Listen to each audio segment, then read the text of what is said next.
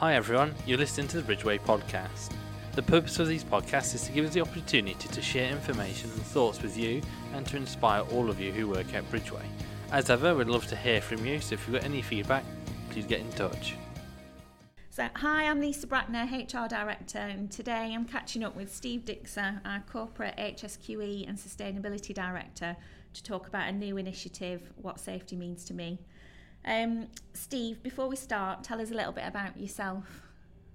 Um, well, I've worked in rail for forty-four years, and I started on August the fourteenth, nineteen seventy-eight, and did my induction at Crewe as a messenger lad, and then progressed into the print room at the Chief Mechanical and Electrical Engineers over at Derby, and then started looking at track diagrams. And, and unbeknown to me, I was talking to a P permanent way trainer at that time, asked him what these track diagrams were, and uh, he told me it was permanent way. And I was intrigued about what it was, and he said to me, a fit young man like you, you could be earning one hundred pounds a week, why don't you get a transfer? So on the Thursday, I put in for a transfer at British Rail, got my transfer, and on the Monday morning, I was working on the permanent way, and that's how quick it was at British Rail. Uh, so I'd gone from messenger boy to print room to permanent way, and that was a big culture shock, from going from a nice warm cozy environment, working out on track on the Monday on the Monday morning. And then that was nineteen eighty when I worked on the track, and finished, was as I would say, on the tools in nineteen ninety-one.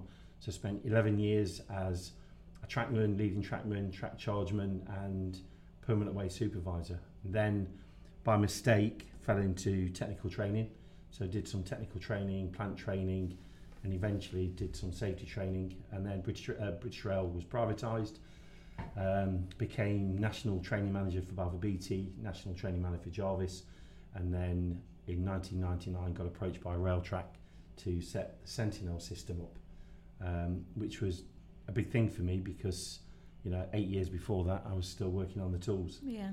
Um, so then managed the Sentinel system. Just explain Sentinel, just if Sentinel was was know. At the time a groundbreaking, and still is a groundbreaking um, competence recording system for the whole of the the railways in the U K, which records competencies, personal personal information, which was a big thing in nineteen ninety-nine because on the breakup of British Rail, um, the whole kind of central database of workers had just gone completely AWOL. So it was my job to pull it all back in, regulate the training providers, put a national competency recording system in place, and I've got to say the legacy I've left, it's it's still working today in in pretty much the same kind of format, albeit a bit more kind of smarter with, with technology, technology and media. Yeah. Um, and then I left Network Rail in August two thousand eight and joined Bridgeway in two thousand eight. You joined on the day I went on maternity leave. Did, yeah, I did. Yeah, I remember that, I remember that. So for me, um, as far as my career, all good things happen in August. Um, so yeah, so a varied railway career. And just to finish off on my career, my, all my family on my mum's side were all railway people. Yeah. My great-granddad, my granddad, my aunties, my uncles, everybody worked on the railway in Derby. And I was going to be the only person in our family that didn't work on the railway. And then forty-four years later, I'm working on the railway. um, you couldn't escape it. But my granddad did the most. My granddad did forty-eight years, so hopefully I'll I'll just uh, pick my granddad. Um, so obviously, lots of experience, lots of experience on site. You predominantly work in the office now. I know you still go out on site yeah. and stuff, don't you? Do you miss being out there? I do miss being out there. I don't miss the cold. No. Because when people say you get used to being out there in the cold, I never did. Um, but the trick is you've got to keep keep mobile, keep working. But I do miss being out on site. But I think it's important that you you do, in my position, and I suppose anybody in, in the in Bridgeway, they need to understand if you're going to make policies and procedures and and safety interventions, you've got to understand what the conditions are and what the jobs are. So for me, it is it's really important about being out on site. But but I'm going to say safety is not just about being on site. It's yeah. about being in the office. It's about being in the car park. It's about being yeah. in the stores. It's a, it's a whole immersive thing that, you know, whatever we do, whatever job you do at Bridgeway, it's it's got to be safe. Yeah, I think that is important, because I suppose from my side of it, being in the office quite a lot, and other people that like me, they don't. They, it's almost like you don't see it as a safety thing, but actually it does really link up to what we Absolutely. do.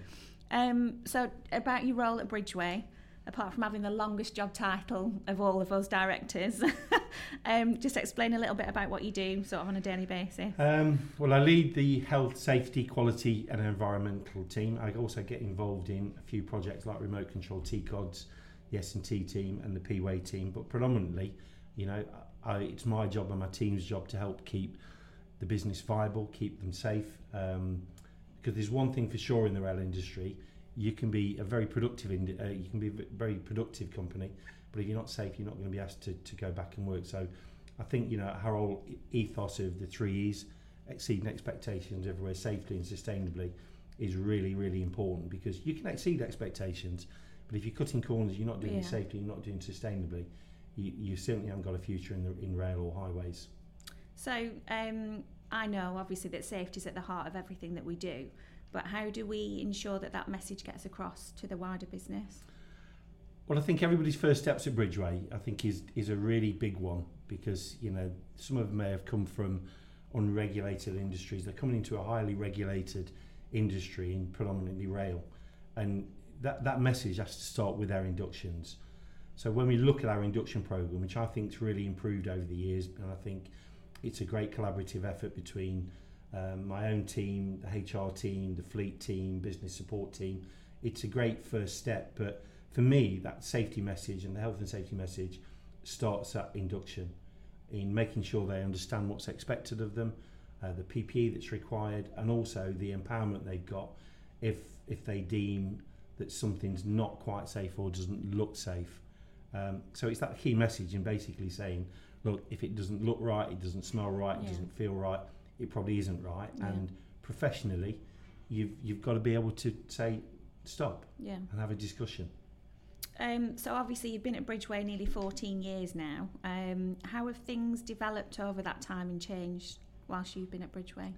Um, well, it's, it's fair to say I inherited a really good safety management system from my predecessor, which was Richard Boltrock. So Richard, for me, put together the foundations and really good building blocks of.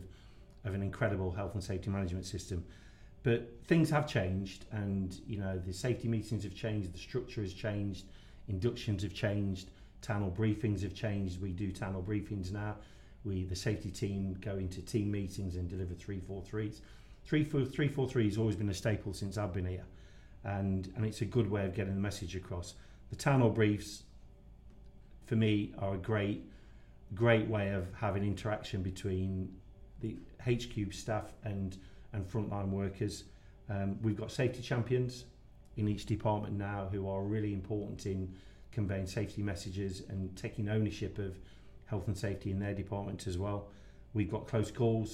Um, you know, we've got a good record on close calls and raising close calls and closing close calls, and more importantly, the quality of close calls. So I think the overarching collaboration we've got in the business now is is is, is never perfect. Um, It's better, and, and it could be even better. Um, but I think the culture we've got as far as engagement and as far as communications, I think is is spot on. And do you think that um, those developments at Bridgeway and the improvements that we've made reflect those that are in the wider rail industry as well? Yes, I do.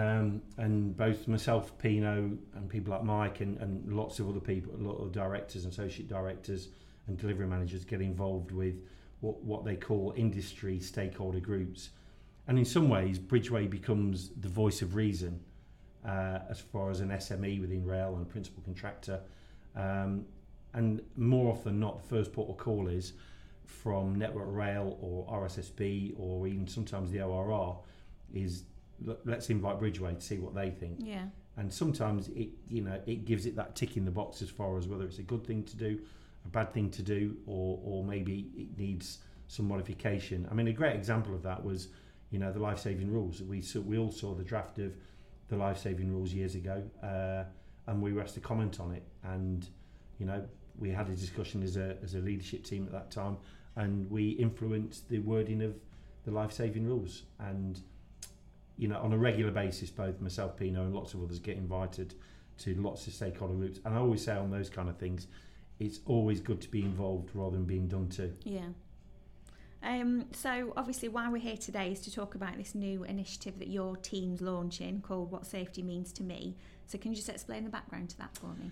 Yeah, it's it's something that I saw on on another forum actually, and I was really impressed with it because it's it's a message that basically says it's safety is very, very personal, because we've got a safety team at Bridgeway and we all work safely, but it does become very personal. And And for me, sometimes there's no right and wrong answers what safety means to people, as long as they're doing it right. Um, but it's also making sure that people have got personal ownership and responsibility, rather than just me rolling out the corporate the corporate line as far as what I think it should be. And I think it's also giving people the chance to view their personal opinions about what safety should be and what it should look like. But more importantly, it's about that ownership. Yeah. And it's personal ownership of, of what it means to mm. them. Because what it means to them affects how the effects it has on others as well. Yeah, and everyone's got their part to play in it, haven't they?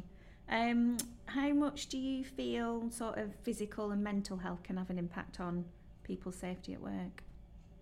Uh, well, I've worked I've worked in rail, as I said, for forty-four years, and and I think if we spoke about physical well-being, then it was people with bad backs, mm. and you know, people were given slightly different jobs to compensate for physical ailments and stuff like that. But mental well-being and and even physical well-being can have a massive effect, and I think we've we've learned to understand that a lot more, I'm going to say probably over the last ten to fifteen yeah. years, because you know, somebody being mentally not in the right frame of mind doing a safety critical job in what is a life-threatening environment is is you know, it's a it's a dangerous thing. So we need to make sure that people's minds are one hundred percent on the job. And and I'd like people to come and talk to us, that if there are things, you know, happening in their personal life, I'd like them to come and talk to us, because we can manage the process. We've got something called the Safety Net Register at Bridgeway, uh, where we can manage um, work activities of the individual, where, you know, maybe there's less thinking about what's got to be done because of the emotional or mental well-being state of the person. And, and the safety net is not a bad thing. It's a good thing for somebody to say. It is what it says, isn't it? It is yeah, a safety net for somebody. It's a safety net. It's not, it's not something that we're going to think badly of somebody if if they say they've got something going wrong in their life, or they've got financial problems, or or whatever other problems. I'd like to come talk to us. But but we had an incident, um, it was probably about twelve years ago now. This is the first time I ever saw it really has come to the fore. We had a, an, a possession guy actually, that had a really great productive record, great safety record, and he had a possession irregularity on the Monday. Quite a simple, innocuous possession irregularity. We did what we did, we discussed it, we did a report, it went back to, at the time, Network Rail, everything was signed off, and then lo and behold, two days later, he had another possession irregularity. Yeah. And report was done, and we we sat the individual down, and at that stage, um, the individual spoke to us at length and said that he was worried because he'd been tests for tests for testicular cancer, yeah. and obviously he was awaiting the results. So when you look, start to look at that, there was an individual that was worried about his, his health, yeah. and it had an effect on what he did. Mm. Um, but did we think badly of the individual? No, no, we didn't. You know, it was, but it, it drummed home the fact to me that external factors like that can have an effect on what you do and how you do it at work. Yeah, yeah, and it's it's that thing, isn't it? Sometimes it's just talking about it. It just lifts that weight and it gets it off your mind, so that you are focused on the job, doesn't it? Yeah, and just just lastly on that as well, you know, we we work in a male-dominated environment in rail, yeah. and you know, we're encouraging lots more women to to come and work in rail. But the problem with men in rail is if they've got problems like that, and and maybe I'm a you know culprit of this. Men don't like to talk about that kind of no. stuff, so I think we need to maybe put the message out there to say to, to men, look, you know, it's good to talk about this kind of yeah. stuff, because it will have an effect on, on what you do at work. I think women can be a bit more open, can't they, yeah, in terms of yeah. they just come in and say, I'm having a bad day or whatever, yeah, whereas men, men just keep it to themselves. A, a bit of a bit weakness. Of a weakness, yeah. Um, so you obviously carry out the majority of our H S Q E inductions for our new starters, and so we get that safety message out to our employees right from the start. Um, but as a reminder to everyone, what final message would you give? Work safely, uh, work productively, um, be one hundred percent. You stop work if if you don't feel as though it's safe. You have a professional and sensible discussion. Um, you call the on-call manager. You can raise it with the assurance team. Uh, they can raise it with me. But but most importantly, it's just making sure that they know, people know where to go at Bridgeway if there's a problem. And you know, the railway is an unforgiving place. And you know, my forty-four years, I've known lots of friends and I've known people that are no longer here to live to tell the tale. Mm. And you know, I've worked in a very different life at British Rail. And for anybody that says, you know, it was all great, it, it wasn't. It was it was great fun. It was great for my career. Yeah. But from a safety point of view, it, it wasn't brilliant. And you know, um, said before, the railway's a really unforgiving place for, you know, a minor error going wrong could be, you know, the, the last error that somebody makes. So for me, the final message to everybody is work productively, but if it ain't safe, then you don't do it. Don't do it, yeah. So finally, obviously we're here to talk about what safety means to you. So what does it mean to you, Steve? Well, I put my own message out and, and I've put my own little caption, and it means the right person doing the right thing at the right time with the right P P E and the right equipment, even when no one's watching. Yeah. And that's what safety means to me. And if you do all of that, that will ensure that everybody gets home well and safe. Yeah. Okay, thank you. So thanks for your time today, obviously really appreciated. Thanks to everybody for listening, um, and obviously look out for more on our safety campaign, What Safety Means to Me.